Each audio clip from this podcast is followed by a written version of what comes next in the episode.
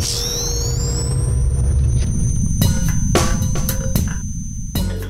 Welcome back to Ghostbusters Minute. Ghostbusters Minute is the fan podcast that chronicles and overanalyzes the classic 1984 film Ghostbusters minute by minute. I'm Kyle. I'm ready. And today we're here to bring you minute number 92 of Ghostbusters. If you're ready, I'm ready. We can go ahead and jump right into it. Let's do it. Awesome. So this is minute number 92. In the previous minute, we saw the screen debut of the Stay Puft Marshmallow Man. Ray told the Ghostbusters that he tried to think of something harmless from his childhood that couldn't hurt them. At minute number 92, after being asked by Venkman if he has any ideas left, Egon responds that he is terrified beyond the capacity for rational thought. The Ghostbusters are standing at the edge of the top of 55 Central Park West, looking down at Mr. Stay Puft as he stomps all over the street, causing a water main to burst and spray into the air. At 9211, we cut to a low angle shot of Mr. Stay Puft's foot as to show the monster scale that he has. At 92.15, we cut to a shot of Mr. Stay Puft screaming as he looks up at the Ghostbusters. After realizing that he can see them, Winston says, Oh no. Venkman says, Mother puss bucket. At 92.20, we cut to another low angle shot of Walter Peck looking up at Mr. Stay Puft as he steps on a church next door to 55 Central Park West. At 92.25, Venkman screams that nobody steps on a church in his town. Ray gives a countdown to fire and tells the Ghostbusters to roast him. At 92.30, the Ghostbusters open up fire on Stay Puft and blast him with a focused particle stream. Mr. Stay Puft recoils in pain and grimaces. At 92.40, after taking a direct stream of fire from the Ghostbusters, Mr. Stay Puft leans into the building and hugs it, causing a wave of flame to engulf the side of 55 Central Park West. At 92.45, as the fire engulfs the building, the Ghostbusters jump backward to avoid getting burnt to a crisp. At 92.50, the Ghostbusters regroup in an alcove as Ray tells them it's funny that they would go out this way by being killed by a 100 foot tall marshmallow man.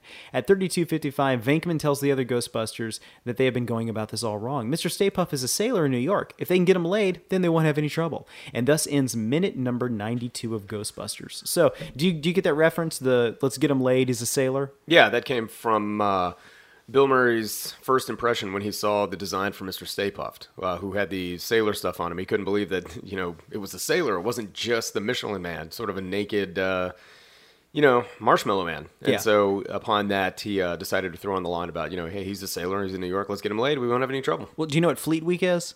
No. So Fleet Week is a week in New York City where the Navy That's comes into right. dock, uh, and I think that when Fleet Week happens, okay, I don't think I know this. Fleet Week happens, all the sailors go out and party in New York, and the idea is that hey, they're in town for a couple of days just looking for a hookup, right? So there was, I think there was a Sex in the City episode all about this. It was Fleet Week, so the girls went out and they partied with a bunch of young guys. That's- that's the idea. That's the joke. The yeah, yeah, that's that's the Fleet joke. Week. So Yeah. hey, if we get Mr. Stay Puft laid, he's not going to be so angry. Nothing's going to be going on. So Sailor in New York, Fleet Week. That's kind of what the joke is there. I think it's lost on some people that don't know kind of the reference to that. So, uh, but yeah, what do you think about this minute?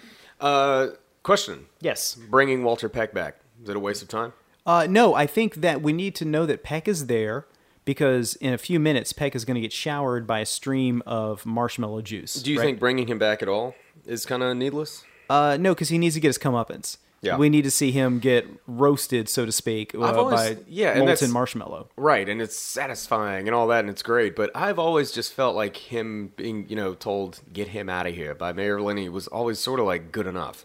But Well, that's just me personally. This is, I mean, it, it is comedic to see in a minute for him to get doused with the marshmallow juice, right? So we kind of need to establish that Walter Peck is there, and I don't believe there's another reference to him in a in the few minutes since we saw him in the mayor's office. Okay, yeah, and there you go. And this movie is just as much for kids as it is adults. Well, him getting kicked out of, you know, uh, hearing with the mayor is definitely comeuppance enough for adults, but him getting doused in marshmallows is definitely there for the kids. Yeah, it's, so, okay, it's, yeah, I it's can vi- see it visually it's very funny. Yeah. Uh, but you know, having him out there when the church is stomped on, kind of having him kind of see the end result of his decision to shut down the containment unit, I think that's important too. He's out here seeing this destruction, so he can kind of grasp like this is my fault. Okay, and you know what's funny is normally in movies your main bad guy, your big Your bad, as, as they yeah. call it, yeah, um, is kind of the last one to get hit, the last one to pay, you know, get his dues. Yeah. and uh, he is the last one to get his dues in this movie because Yeah. Gozer, Mr. Stay Puft, gets uh, roasted, and right after that, Walter Peck is getting doused in marshmallows. So Mm-hmm. Yeah.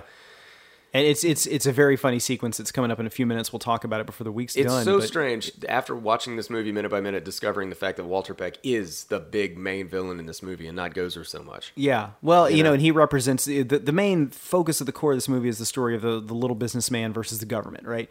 And Walter Peck is the government entity that's trying to shut him down at all corners. So he is really the big bad guy of the movie. But Mm-hmm. none of this would have happened had he just not pushed his personal vendetta against Peter Venkman. Yeah. know? So this is kind of when he sees the church destroyed, it's like, yeah, this is this is what you get for bringing a pagan god into our city, man. So, yeah, but uh, so on yesterday's show, I made reference to something I had just learned uh, looking through the visual guide or the visual art book for the Ghostbusters here. Uh, when we have a shot of we have a shot from above. The Ghostbusters are looking at Stay Puft as he's walking down towards the building. He steps on something and like this explosion happens. And you said it was salt getting Yeah. shot out to look like water. Yeah, that is the street from Blade Runner. What? It's a recycled model street from Blade Runner. You're they Had, kidding. no, they had it sitting around the set and they took it out because it was big enough and they cleaned it up. Wow. They put some model cars on it and stuff like that and fixed up the salt thing. oh, that's so cool. I know, yeah. It's it's another piece of uh, cinema history that we're seeing here get recycled. I mean, you know, it's funny because they pay so much money to make all these sets, and they say that no idea ever really dies in Hollywood; it just gets transformed. So, a something iconic like a street from Blade Runner, you and I would think like, oh, that'd be in a museum somewhere. I could go to the Ridley Scott Museum, you know, in London or whatever, and find the Blade Runner sets, the blimp or something like that. It's like, no, it probably just got put in a storage unit because the studio had paid so much money for it. They were like, we're Yeah. not losing this thing. Well, you know what's interesting, and I saw this in a uh, book about the making of Citizen Kane, or maybe it was a biography about Orson Welles. I'm not sure, but sometimes these props are, you know, filed away in a warehouse or something like that, and occasionally they're tagged. They have a little tag on them that has like a serial number or something like that, and uh, occasionally.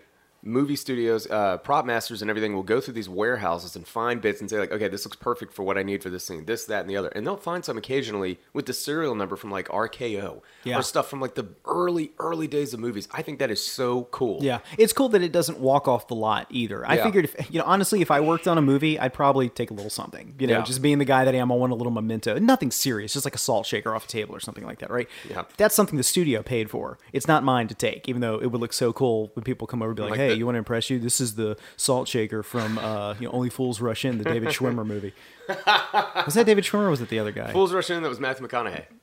An old girl? No, that was just Fool's Gold. Fool's Gold. That was Fool's Gold. Yeah. I was dragged to see that twice. Were you really? Oh, Fools Rush In's uh, Matthew Perry. I'm sorry, Matthew Perry. Matthew Perry, not David listeners, Schwimmer. I am very so sorry. sorry. Please don't write in. I am so sorry. Sorry. Yeah, I actually, it's funny. I just finished my third watch through of Friends. The third time in my life that I've Oh. actually watched the entire series. Okay. I'll say, oh, it's very fun. It's it's. I think Friends is a funny show. Yeah. When I was a younger man, I probably wouldn't have said that, but going back and, and watching it, it's definitely uh, it's it has its moments. It definitely has its moments. Okay.